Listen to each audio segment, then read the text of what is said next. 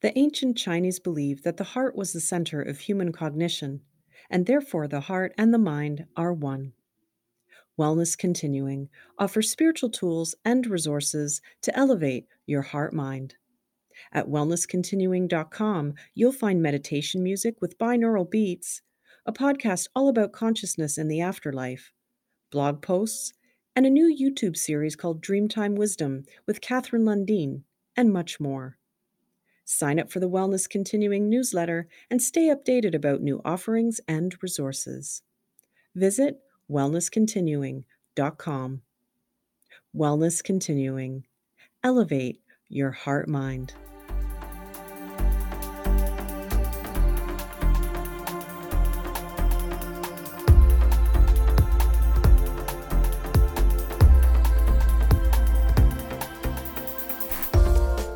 Welcome to Life Continuing, conversations that explore consciousness, healing, and infinite existence. I'm Tanya Berg. Julie Hoyle is a spiritual teacher, also known as an awakening activator, and author of four books on awakening. She's also an artist and teaches people how to do intuitive art. Julie was raised a Catholic and has been an empath, spiritually sensitive, and a lucid dreamer since childhood. Julie's mission is to help people remember their true nature, which includes shadow work in order to see things and themselves as they truly are. Listen now as Julie shares about her extraordinary awakening experience that took place during a lucid dream. So, welcome, Julie. Welcome to the show. It's so great to have you here. Thank you so much. I'm thrilled you know, it's taken a little time to get here, as you know, with uh, one thing and another, but it's just such a joy because I do love your show. Thank you so much. That's so kind of you to say. So, I have a burning question that I need to ask, and that is how are the Bahamas?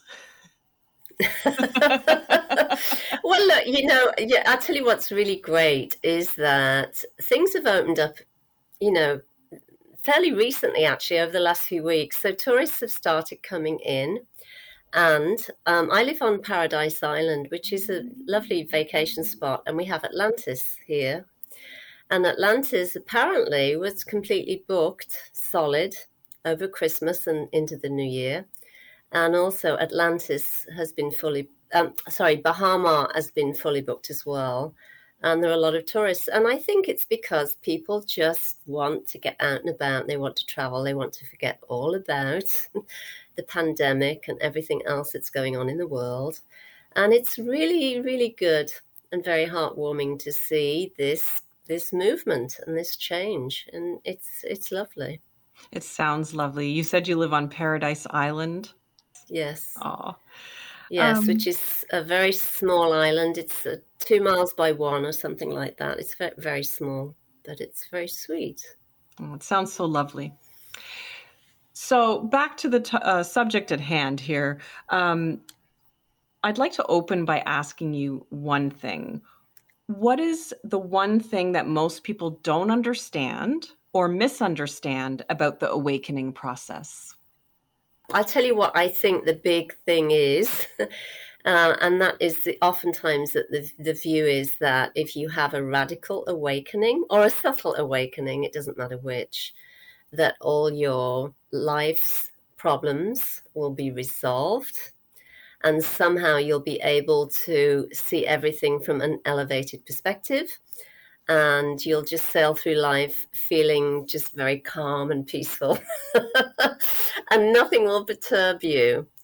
Uh, you know and i think that that has been kind of sold in many ways by some teachers that um, you know everything that you ever dreamed of in life will suddenly land at your feet when you have an awakening. And of course that isn't true. It's far from true actually Right. I've heard this before. Um, but you had your own awakening, and this was something very new to you at the time. You weren't mm-hmm. versed in all of this yes. literature and this understanding. What? No, I, I, I, really didn't have a clue because it was so long ago. It was in 1989. And I was just reflecting on that just a little while ago. And, you know, back in those days, uh, trying to find information. But First of all, you you know that you couldn't go online and do research, and um, you know, I mean, there were some books available, but but but not as certainly as many as there are now. And um, of course, there's communities and groups now where you can have conversations with people, but then there was none of that. So, um, yeah, I mean, I was thrown into this radical awakening, and I'd been raised a Catholic, so I had no, there was no sort of context with respect to how to try and sort of understand what was happening at all.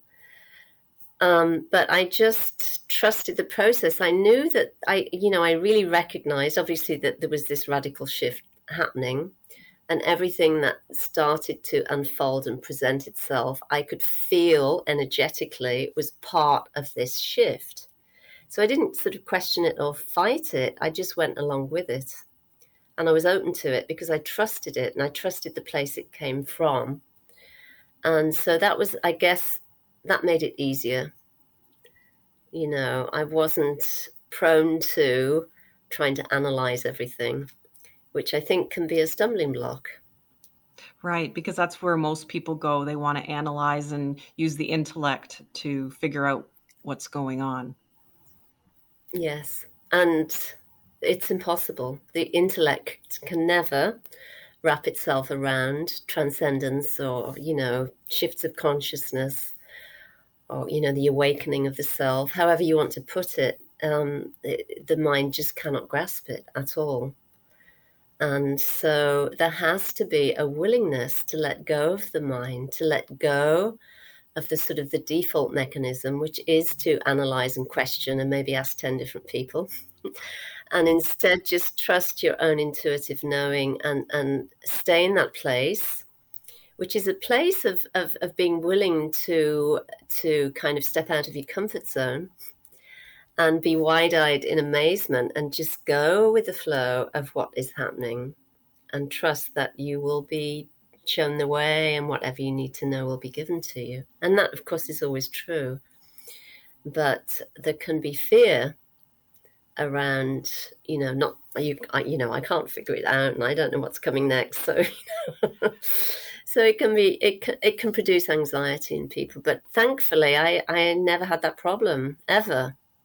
I just have always trusted this this this divine flow or whatever you want to call it you know grace even before I knew that that was what I was doing that that had been my my my way of kind of operating the world I, I had always known that was there was something deeper and more profound, and something more true, so to speak, than than than what was presenting or being presented. You know, in terms of the story and one's personal narrative and all of those things. So, and I, you know, how do you learn that? I don't know. I just came in with that. it's not like I was taught that as a child. You know, I just, I just trusted the feeling quality of it, I guess. And and and I, the other thing I suppose is that um, I'm not what you would call a sort of an intellectual person. You know what I mean? I mean, okay, I've used the intellect to get degree, my degree, and do training and all of these things, but I've never really prized the intellect and put it on a pedestal because I always have known that it falls short. There's, there was something in me that recognized that the intellect wasn't it and and I'm very grateful for that because I've seen that people that really prize their intellect can be can become very stuck, especially you know in the spiritual kind of growth experience, because um, it, you know you can block yourself. Right. Walk us through your experience because I don't know if everybody um, has, or a lot of people have had a similar experience or have heard of such a, an experience that you've had. It was quite extraordinary, to my understanding.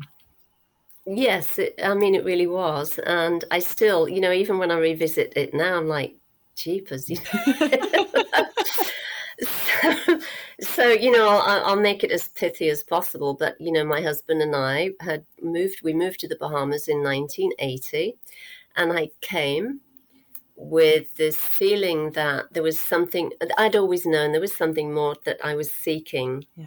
So I was always looking for someone to sort of prove that what I knew was the truth and and I would be disappointed because I would ne- you know I'd meet people but it was like they didn't reflect what I was looking for but um, I had a back problem and I was in a lot of pain I had two bulging discs and I was on bed rest for about seven or eight weeks and I saw specialists and they didn't really help me very much and um, at one point I just kind of realized I needed to shift it energetically. So I said a prayer and I essentially said, Look, if God, if there is a God and you can help me, please help me, you know, heal this back pain. And I promise I'll go to church because that was my idea of what spirit being spiritual was. I'll go to church because I was raised as a good Catholic and I'll start praying and doing whatever I need to do. And and and and that happened. You know that I started to heal literally. Honestly, the minute I said the prayer, it was like there was this shift, and I could actually feel that there was a change, and things were being healed, and you know, I had people turning up the doorstep offering, you know, Reiki sessions and energy work and so on and so forth. So um, I started after that. I started to go to church. I found a Unity Church here in in Nassau, which was lovely, non-denominational, beautiful teachings. And I also heard that there was a meditation center very close to where I lived, which was it was literally less than a mile away, and it had been there for some years. And I hadn't known. So I said, you know, I've always wanted to learn to meditate. I'm going to go. So I went two or three times and I just felt like a complete and absolute failure because I could not meditate. I would sit and try. First of all, I couldn't sit in, you know, cross legged. And um, so then I found somebody gave me a stool and I sort of knelt. And we were given a mantra, which was Om Namah Shivaya. Om is the primordial sound. Nama means I bow to, and Shiva is supreme consciousness. So you're, you know, essentially saying I bow to supreme consciousness itself. And you focus on that. So I was trying to do that, but my mind would not leave me be, and I just just couldn't settle. So I spent the entire sessions looking around the room, gazing at people, and thinking, how do they do it? You know, they look so still and they're so quiet, and here's me and it's just not working. So, you know, I that happened two or three times. I kept going and giving it a try and it didn't it didn't work. And so after the third time I said to myself, that's it. I've tried to meditate, it doesn't work. I'm going to give up on it. The people were very nice that I met. I respected them and they're professional people. They weren't crazy. And that was important to me. Uh, so I had nice conversations, but I just said, you know, I've tried, it doesn't work. So I went home that evening and then I had a lucid dream. And I've been a lucid dreamer since from the, you know, the first drew my breath, I think. And a lucid dream, for those people who don't know, is when you wake up in a dream and realize this is a dream and I'm dreaming.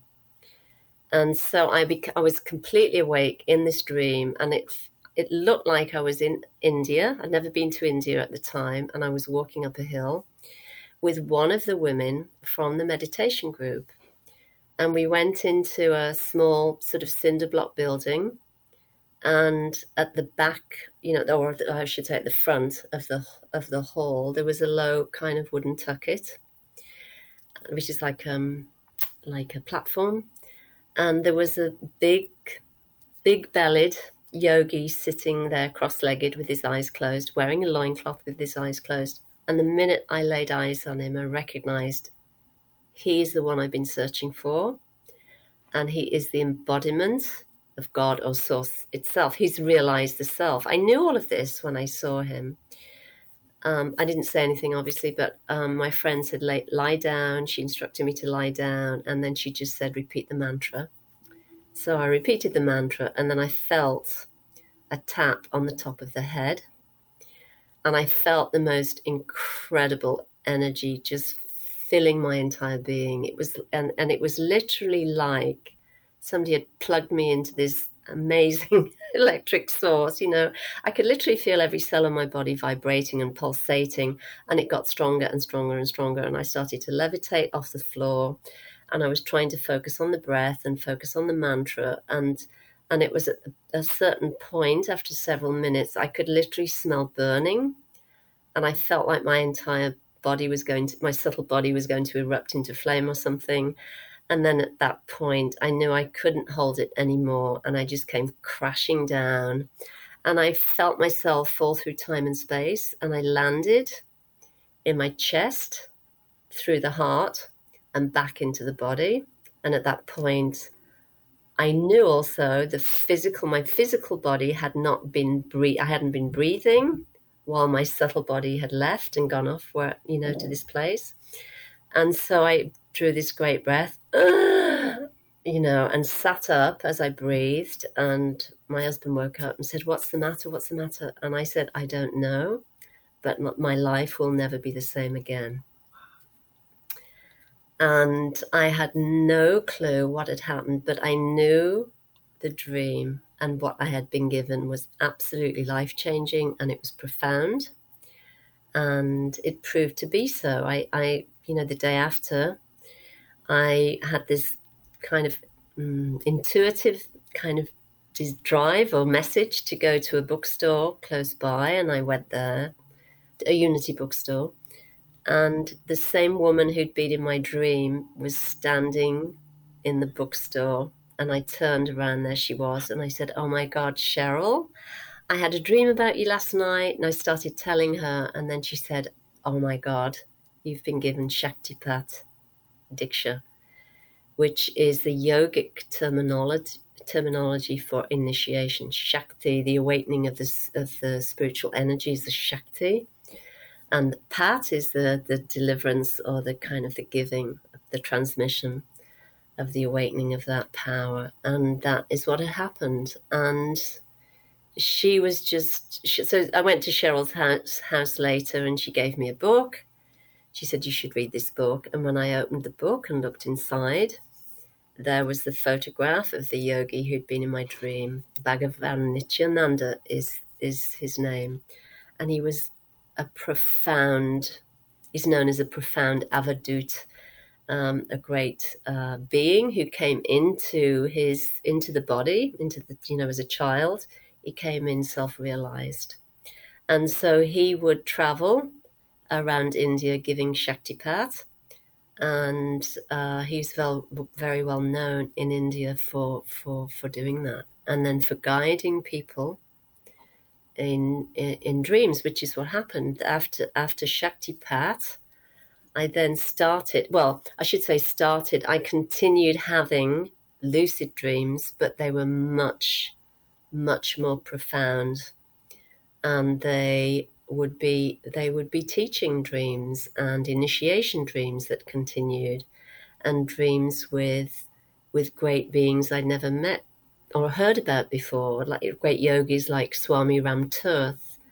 I met him in a dream, and then later I went online and you know saw his photo, and that was him, and he was a great mathematician, a great yogi.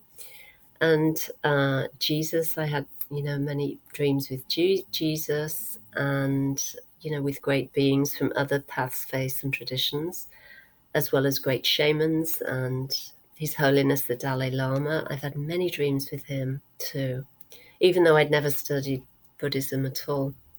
So um, it's it, you know it was and continues to be the most incredibly profound gift because it's a gift that keeps giving and um, it it it really the force of it just changed my life in so many ways.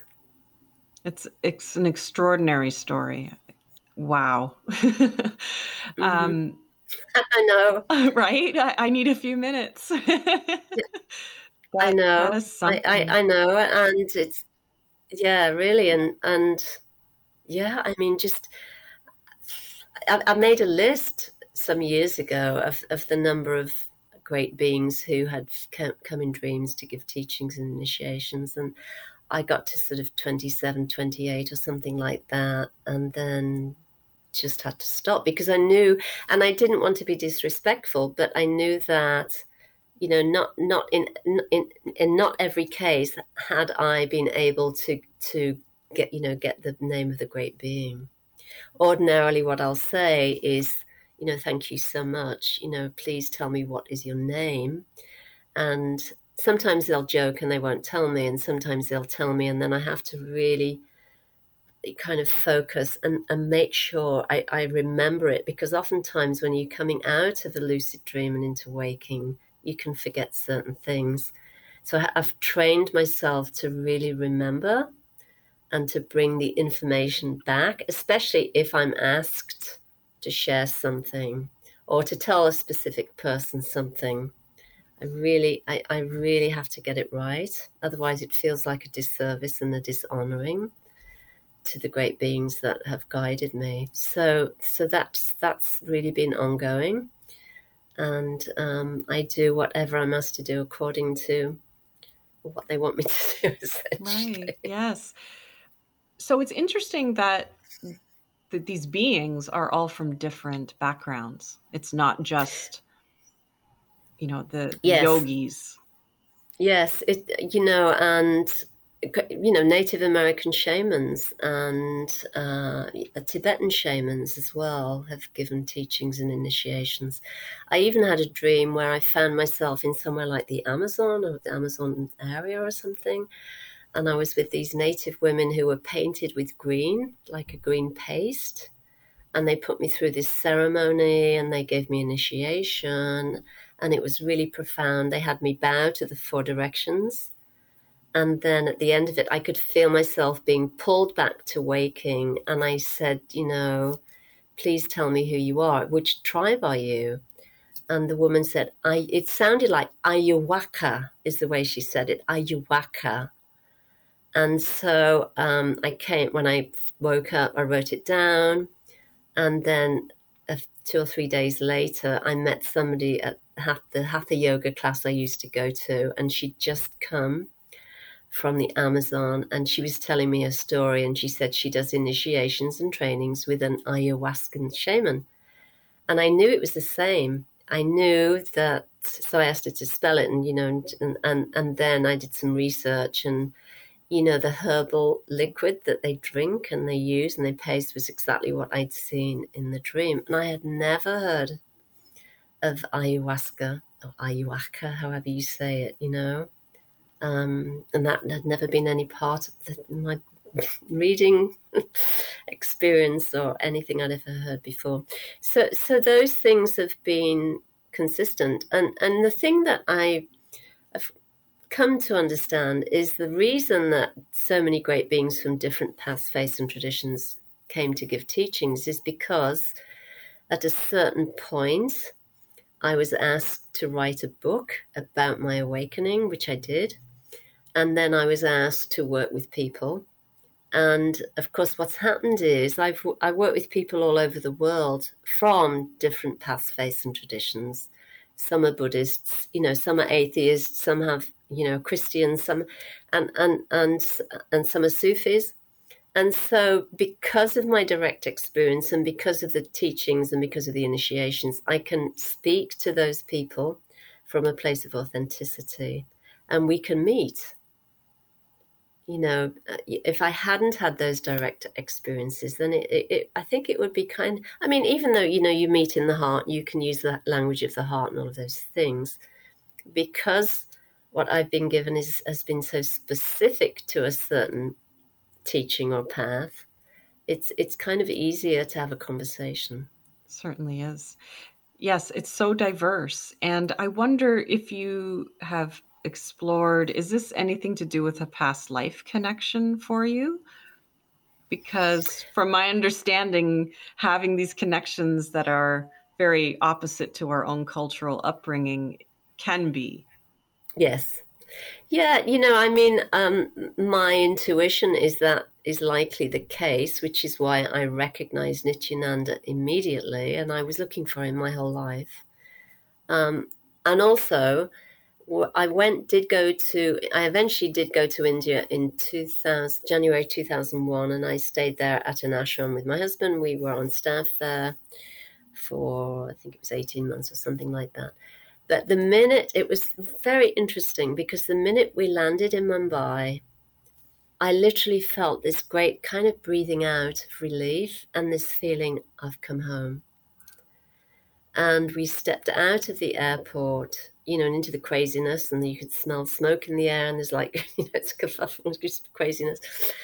But I just, there was something deep within me that just bowed down to it in terms of the recognition of being in the place that I've been before. And, and a few interesting things happened. And one is that we you know, often would go to temples and go meditate and pray and so on and so forth. And and the, one of the first times that I went there, it was really hot, very humid, and I was wearing flip flops, just the rubber kind of flip flops. And so um, I just stepped out of them, and then I took my right foot, and you know, between the big toe and the next toe, I just kind of picked up the flip flops and just put them on one of the one of the shelves where everybody stored their shoes. You have to take your shoes off before you go into a temple. And it was just innate and it was second nature. And then I happened to look to the side of me and there was an Indian woman doing exactly exactly the same. I'd never done that in my life before. I just intuitively did that and knew.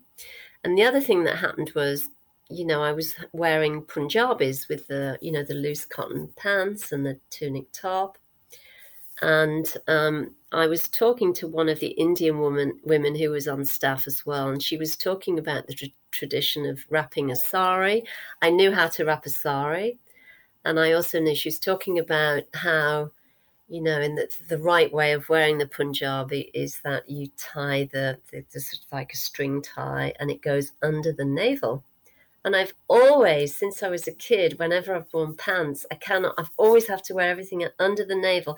Anything comes up above the navel or, you know, even on it, I won't, I just can't. It's just like, so it's these, these kind of small, kind of very subtle indicators to me that had, just was so natural and second place and, you know, whatever. And that, that you know, I just said, I, had this, I've done this before I knew I'd done this before, and um, and again, I just was so comfortable in India. I just absolutely loved it, and I love the people, and you know, I loved being in the in the town where Nityananda. That's the place we went to was the, his kind of final resting place. They, you know, the locals built a temple for him, and there's, you know, everything was about Nityananda. And so it was just wonderful to be there and to, to sort of breathe in the energy of all of that. You know and it's true of all of us. We're called to i think revisit. You know even if we can't go to a place physically we're often called in terms of our reading or our research or the things we love we're called to revisit and have those kind of items or touchstones around us to, to, to help us remember because it's really about remembering. Right, because we're born with a programmed forgetting about our true nature. Yes. And yes. our lives are a way to develop that remembering and, and trigger that knowledge that yes. we have it within us. Yes. Yes. You know, and, and, and these things show up at a certain point, you know. I mean, it took me, I often say, you know, it took me to be on my knees to with respect to having a back problem to finally you know say okay let me just give up here and pray to god and you know let god take charge if you like of my life and that's what happens with a lot of people it happens that way we have to suffer before we wake up usually there's that's an impetus for us to to awaken, to have some sort of trauma mm-hmm. or issue, or um, you kind of hit the wall and say, "Now what with your life? What what's what's next in life? What do I do now? Where is this all leading to?" Yes. Yeah. The midlife crisis, yes, perhaps. Exactly. Yeah, you know, and look, the thing as well is that that in in my case, and I think it's true in in quite a few people's case. I remember that when I was about fourteen, I looked up look, looked up at the sky and said, "I can't do this." You know, please close everything down because since I was a kid, I'd been I was very empathic and intuitive, and I'd have these lucid dreams, and I would know what people were feeling, often what people were thinking, and in, you know, psychic, all these psychic abilities and all these things. But there was no one in my life who I could speak to about that, and so I always felt like a bit of a freak.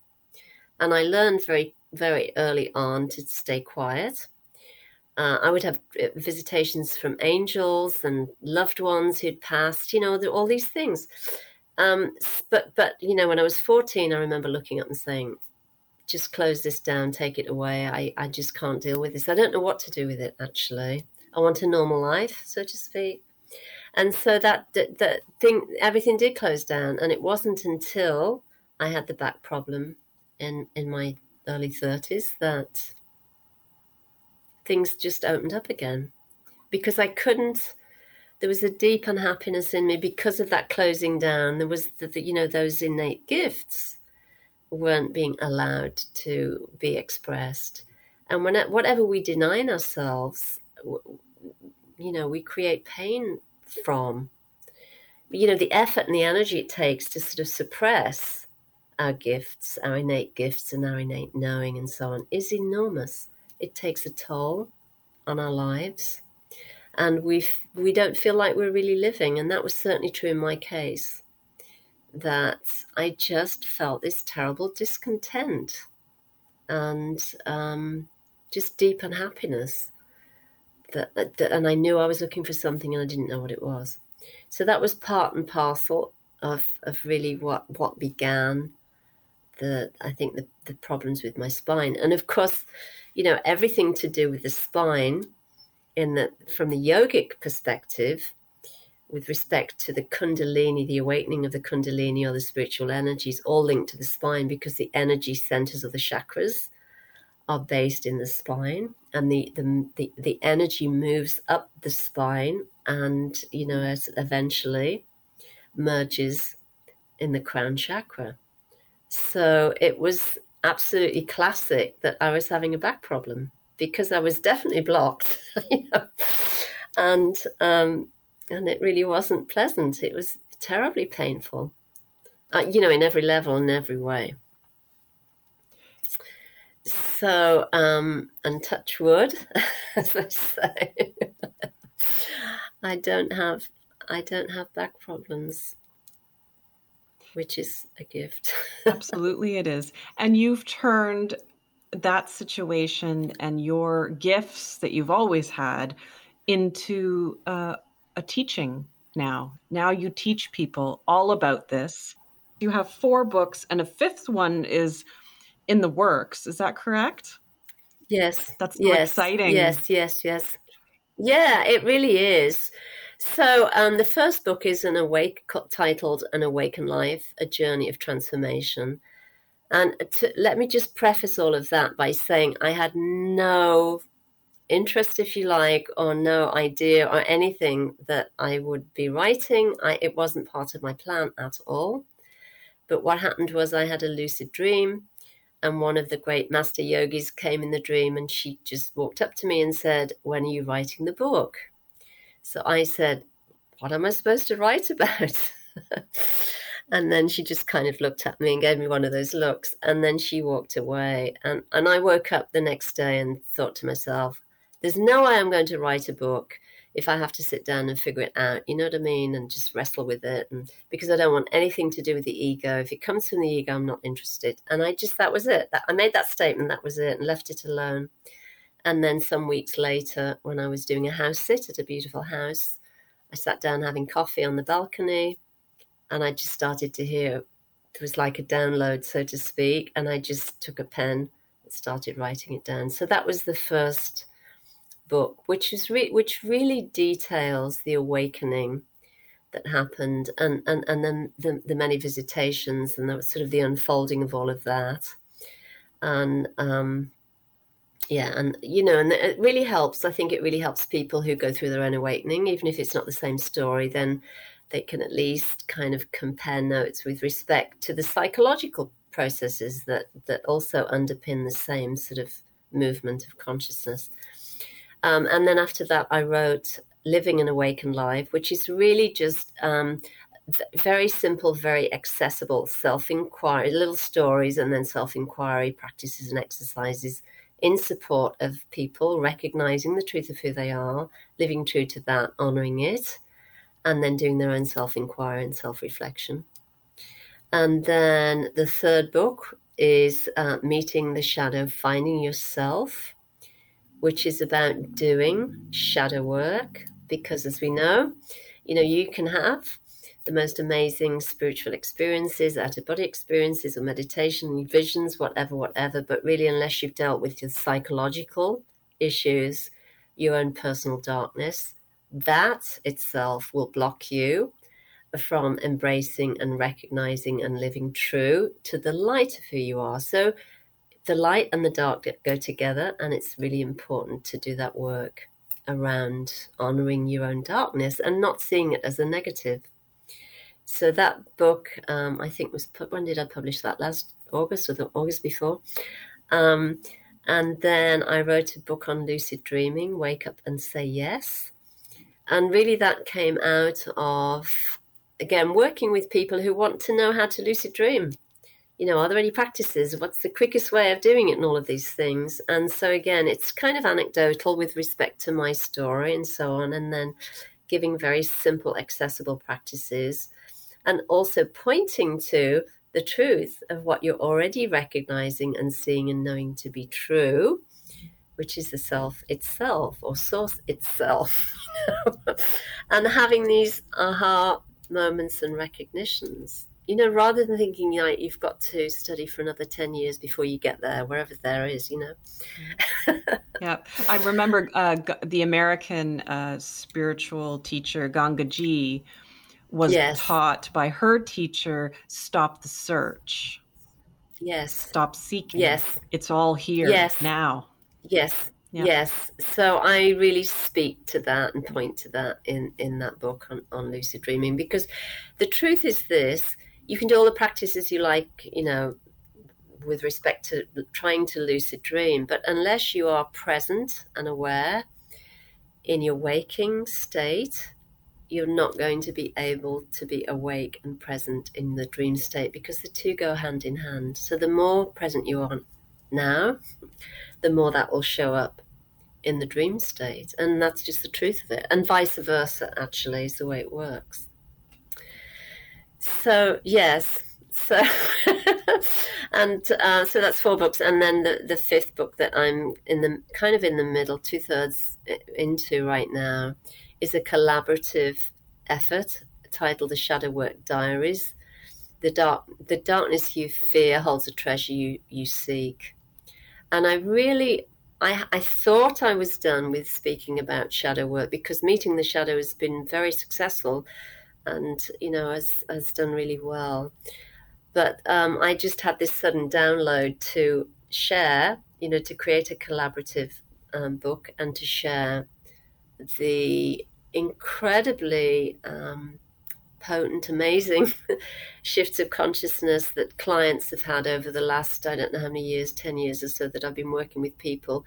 And they've shared their own stories of, of what has happened to them through their own shadow, shadow um, discovery and the amazing things that have come out of it. Because the, the thing with sh- your shadow is that it often contains your creative energy and your creative impulse. And so a lot of people I've worked with who've knuckled down and done the work have suddenly started writing, you know, writing their own blogs or doing something creative or, you know, sh- make, you know, shifting gears with respect to their work. And it's really incredible what happens. And um, and it's really worth sharing, I think, because because it's easy to kind of label yourself as a spiritual seeker and keep going after the highs and the you know dreams and medita- beautiful visions in meditation and really try to run from your own psyche and your own psychological darkness but when you actually do that work, and then you can bring, as the yogis say, you make the sun and moon rise. So, in other words, you're bringing into balance the light and the dark, and there's a meeting place between the two, and that place is truth or source itself. And so you're not you're not kind of thrown around by the darkness that you haven't you haven't acknowledged and, and, and worked with. So, so all of this is really important. Yes. So it sounds like uh, addressing and facing, you know, feelings of guilt or shame, regret, yes. all of those things. Yes, mm-hmm. all of those things, which oftentimes, especially in the West, we're, t- uh, we're taught to to hide or to dismiss or to try and sort of pull away from and look on as a bad experience or whatever and not acknowledge any of it. And also not even realize that whatever we don't acknowledge and meet and greet in our psyche is really holding the upper hand, you know. It will be in control of everything. And that's why there can be a tendency for people to have the best intentions such as New Year's resolutions. I'm going to do this, this, this, and this. And then that lasts a week yeah. because, you know, whatever the irritation or anger or feeling lack of self worth or whatever that is there and has probably been there since childhood um, hasn't been dealt with. Right.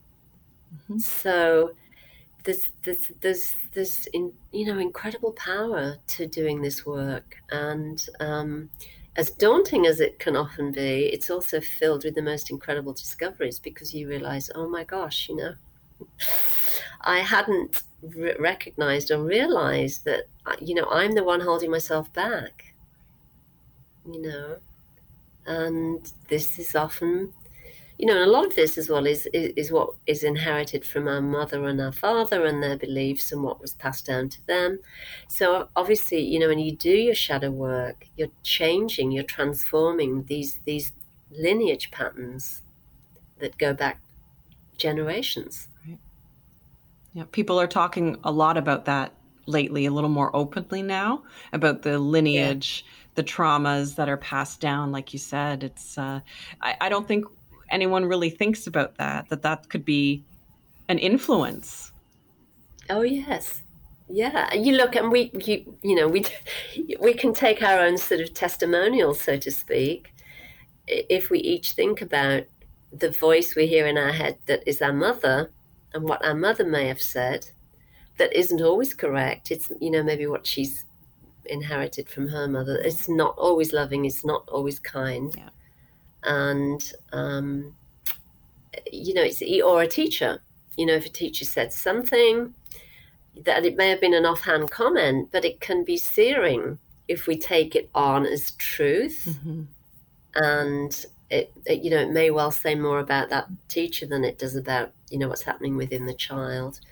But it's very easy to be hypnotized by language that comes from you know, a mentor or a parent or a teacher, because as kids, you know, we think that they they they know the truth. Yeah. And so, if you have somebody that's super critical or sarcastic or whatever the story is, then it can be very damaging. So, this is why doing this work is is so incredible. And also, it, you know, the yogis say that when you do that work, you you lighten the burden on Mother Earth because you're not carrying the weight of that around with you anymore.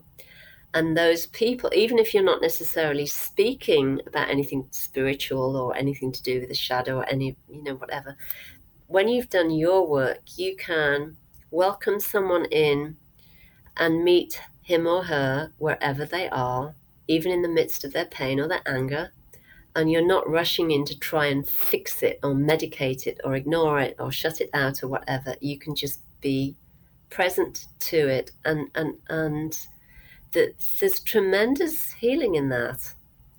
Because for the most part if you haven't dealt with your own shadow energy so to speak then it's very difficult to be with somebody who is kind of mirroring your anger.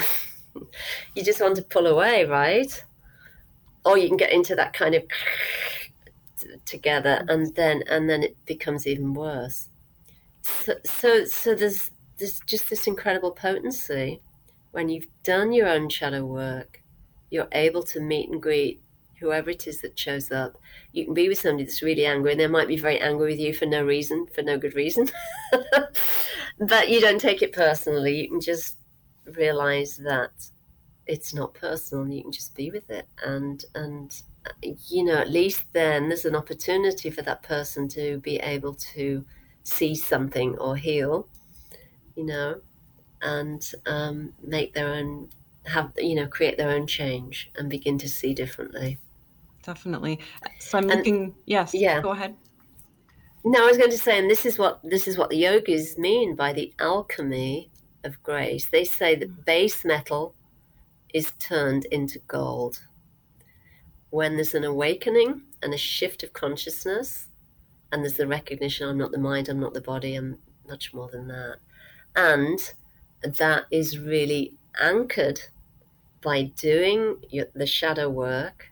Then this is where this is the kind of the burning you know the burning away of, of that which is not true that which is not the self and and so what happens is is this this inner process that kind of starts to and it is like a fire it's fire because we when we see something that doesn't sit well, at least we have the courage then to look at it and start working with it and own it, right? Mm-hmm. Which is what shadow work is really all about. And then over time, it, it, it just is transformed in the fire of your own self awareness or your own self recognition. This is what self realization is it's realizing the self as both the light and the dark. And we say both as if it's separate, but it's not.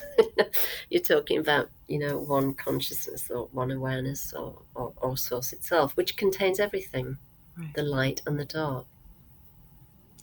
Such an important book. I'm looking forward to it being published because it's such a mm-hmm. It's an incredible yes. topic, the shadow work, and uh, there's more to learn. So thank you. I, I'm looking forward to it. Yes, Thank you. Yes, there's always there's always more to learn, right? always, yes.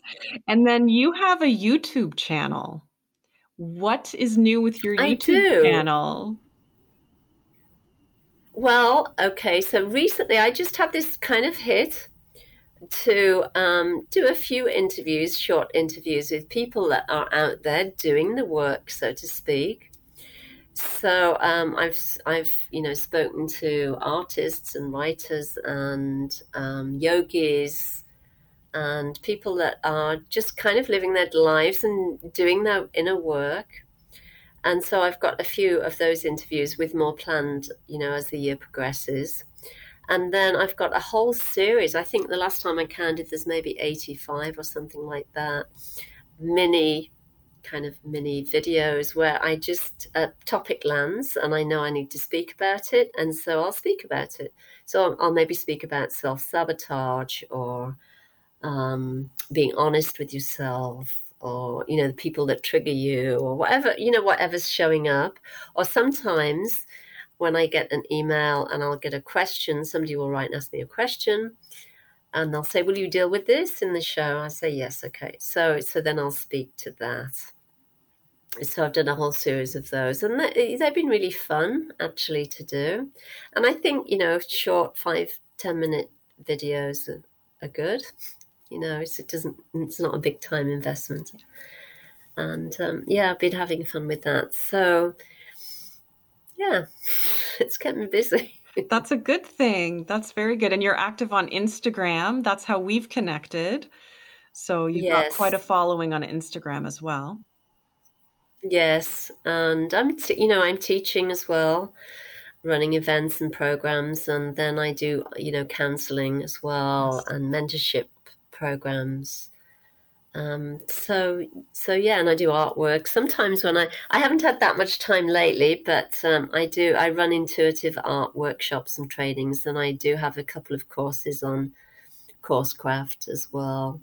But you know, it doesn't. It, whatever I'm doing, whether I'm teaching a group of teenagers, you know, seven, grade seven or eight or nine or whatever, you know, or, or adults who've never painted before, or whether I'm, you know, running a workshop on, lin- you know, your lineage doesn't limit you. That was one I did recently. it's always about the same thing. It's always about shining light on what feels true for you and honoring your own seeing and honoring the truth of who you are prior to your story. It's always about that. So it might be different language. So, you know, with a grade nine student, they might be saying, Oh, what color should I do the background? And what should I put here? And what should I put there in a painting? And I'll say, I don't know. You tell me. What do you think? What feels like the right thing for you? What feels like the right color for you? So it's always about stopping that this this habit of anal- analyzing everything and trying to figure it out, you know, and going to that place prior to the, the movement of the mind and listening to, to, to what you're hearing from that place. Yeah, definitely through the heart mind. Yes. Yes. Yeah. Otherwise, you know, we get stopped in our tracks and, eh, you know, we become frozen. yes and then wonder why can't you figure anything out yeah i don't know you know what i'm doing or you know whatever the story is and of course it's not true we always know truth yes and truth itself truth itself is very simple it's never complex you know the other thing is, is i'll often say what is the, the most obvious simple next step what does that look like yeah it's that it's simple. never it is. It's never convoluted. It's the mind that convolutes. Yeah, Eckhart Tolle talks about that. That every life is simple. Things are simple. It's that we complicate them. End of story. Yes. yes. Yes. And like I said, ask 10 different people what their opinion is. And of course, you'll get 10 different answers. And none of those answers, as, as beautiful as they may be, may, might have relevance for, for, you and your life wherever you're at, you know.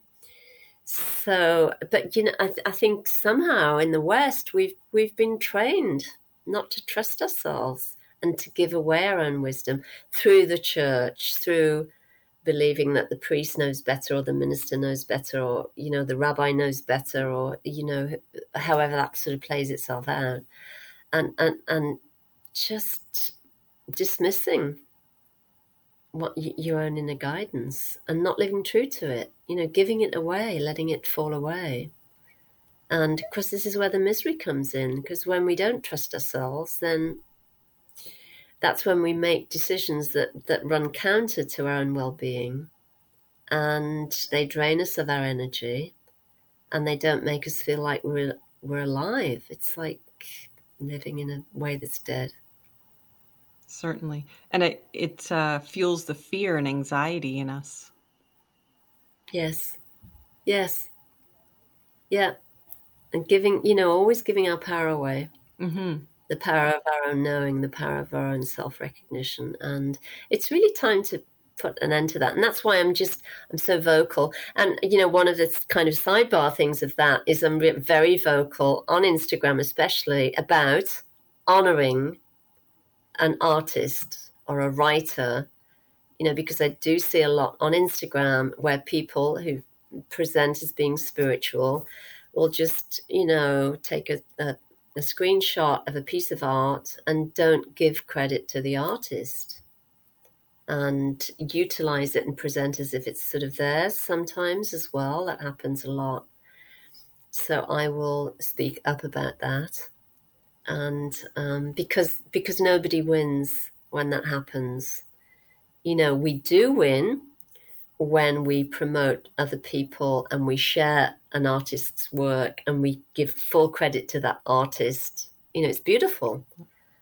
And um, but but when there's this kind of habit of just taking and using it as if it's your own own words or own images or own music or whatever or own writing it's it's deadening.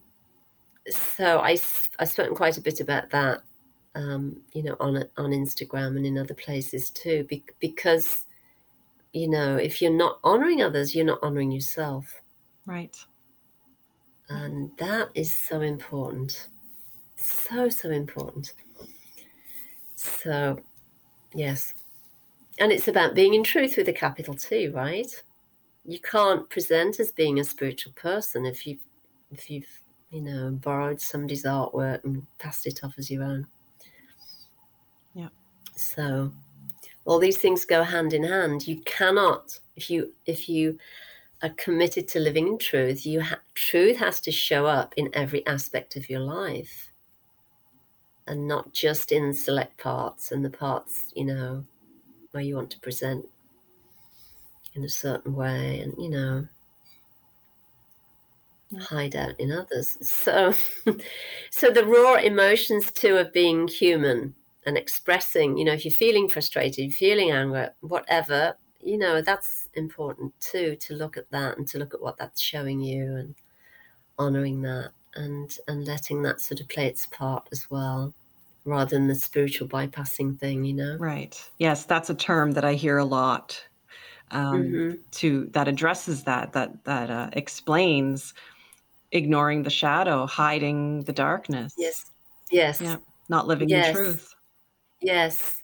And also, look, the, the other thing as well, and I've spoken about this a few times, but dispelling the notion that when you realize the self or become enlightened or whatever you however you want to phrase that, that you're not ever going to, you know, get angry or irritated or whatever. The, the, the, the, the human emotions still play out, but you don't drown in them.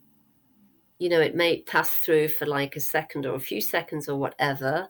It it does its thing, its energy, it moves, but you don't identify with it. There's a freedom in it. And it often has good purpose too, right? Sometimes anger and frustration show up because you're not taking care of something or you're not speaking up for yourself or you're not taking action in a certain way. Right. So, you know, all of these things are really important to speak about because there is often a belief that people like, you know, teachers like Eckhart Tolle or Gangaji or whoever don't ever get angry. And they're always like in blissful states and just, you know, it's so sweet. And it's not true.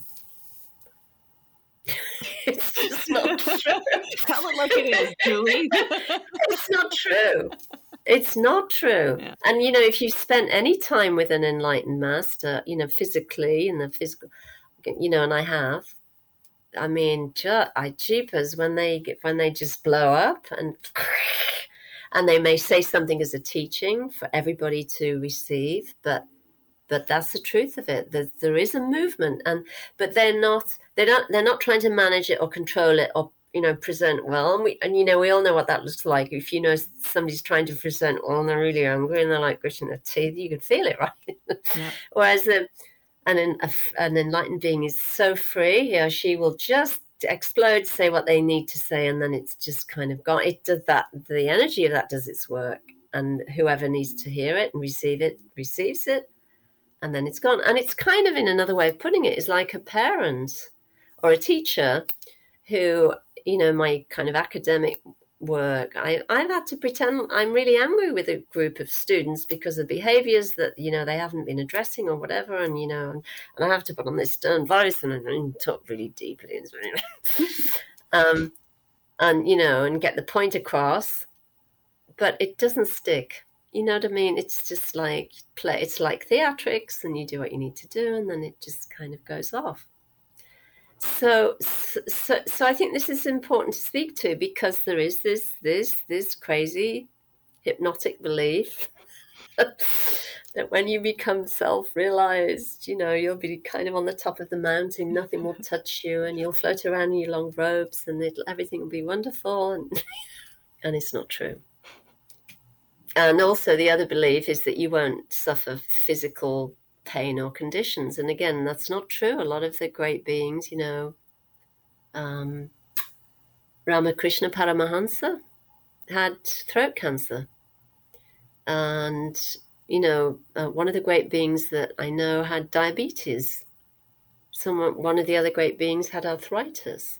So the physical, you know, these physical expressions and whatever happens, you know, in terms of our physiology, play play themselves out. But they don't identify with the great beings don't identify with what's happening. And somehow they're able to sort of pull their awareness away from the pain point. So it's not as bad. There might be pain in the body but it's not as intense. And because they're not going to identifying with it all the time it doesn't have the same impact. But all of that is still there the movement of the mind is still there. The emotional, you know, ups and downs are still there. It might not be as turbulent, but there's still, there's, the emotions still play themselves out because of the being in the human body. Yes. wow.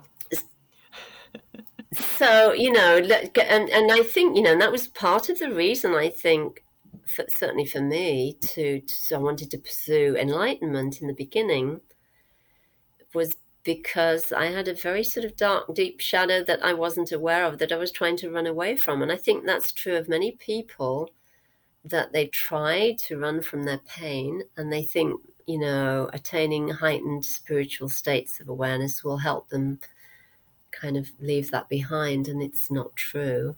You have to meet it, greet it, and go through it. And, um, and that changes everything. Right. And then there's no more running. Seeking just comes to an end, which certainly, um, you know, it, it's happened here in my case, and I, I wrote about it in the book um, Wake Up and Say Yes, where I just had this epiphany that, oh my God, it, seeking itself is the problem, so to speak. Right, right. But that's important to understand. I think a lot of people have a different uh, notion about it. So it's yes. great that you're clarifying that, Julie and it speaks mm-hmm. to your um, wealth of wisdom that you've acquired and share with people.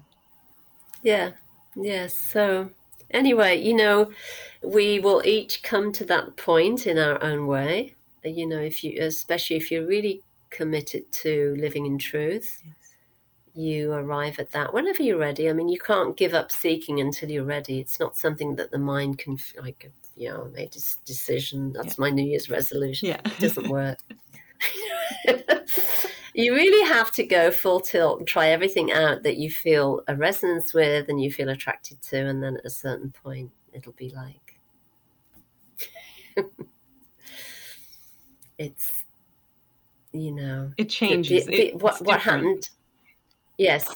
Yes. Yeah. Yes. You know, and again, I can speak from my own experience but for someone else it may show up differently. But certainly with respect to where i was i mean i've been a spiritual seeker for 30 years and i just got i just started to feel really fed up and really kind of in despair about the whole thing. And i just had this epiphany and i just recognized that seeking itself was the obstacle and that i didn't want to be on my deathbed and say, well, that was a bloody waste of time.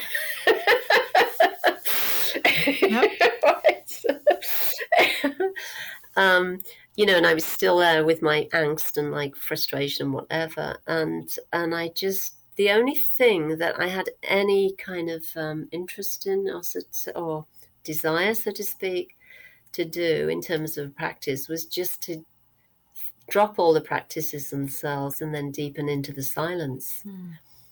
So, whatever I was doing when I was working, going around, you know, whatever I was doing, just I would just see how deeply I could go into the silence and see if there was any end to it. Just see how deep it, I could go into the silence prior to thought. And I just kept doing that and doing that and doing that and doing that.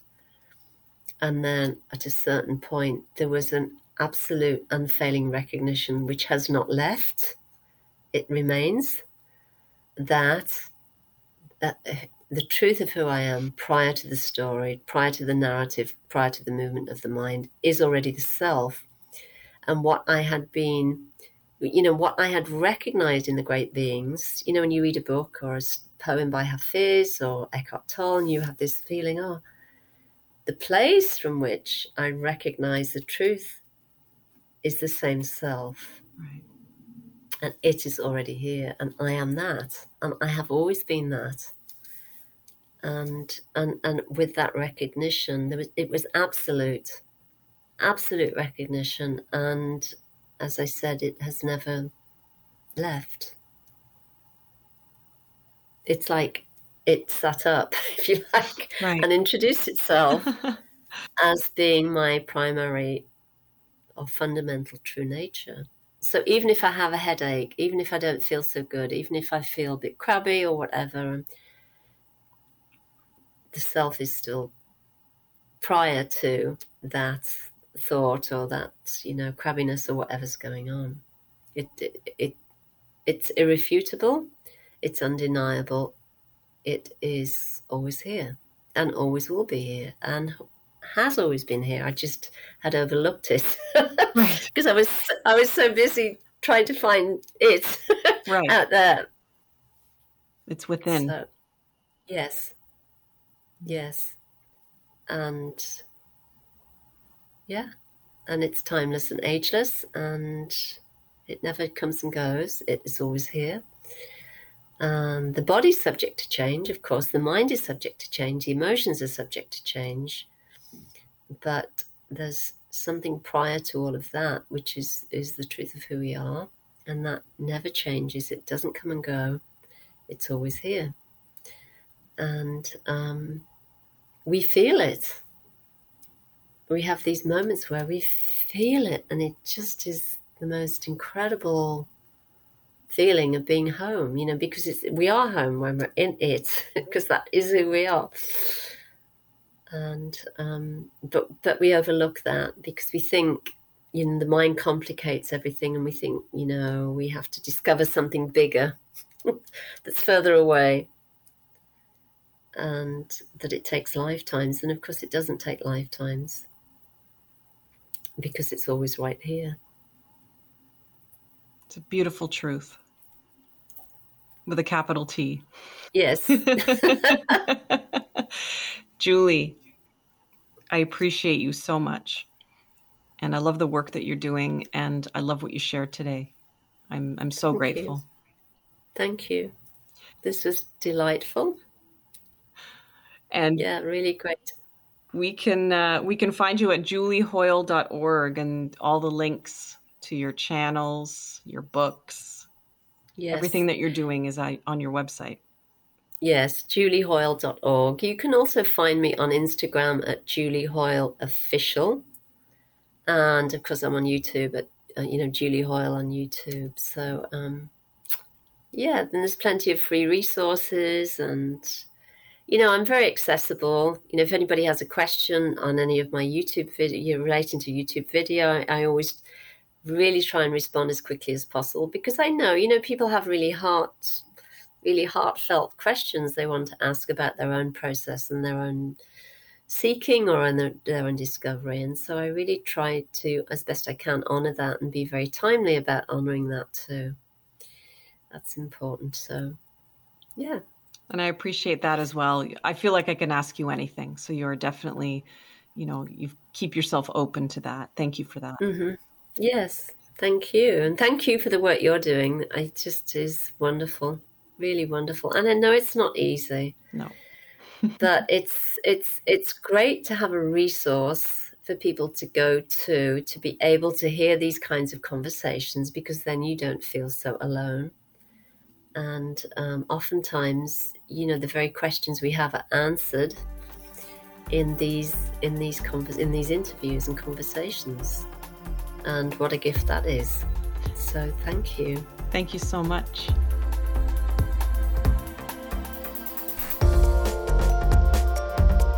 Thanks for listening to Life Continuing. A special thanks to Julie Hoyle. For more on Julie and to purchase her books, please visit juliehoyle.org. The advisor to the show is Amanda Capito. The music for this podcast was composed by Richard Farron. I'm your host, Tanya Berg. Make sure to subscribe to the show wherever you listen to your podcasts and follow on Instagram at Life Continuing Podcast. And make sure you check out wellnesscontinuing.com for spiritual tools and resources to elevate your heart mind. And make sure to join me next time where we'll continue this conversation about life continuing.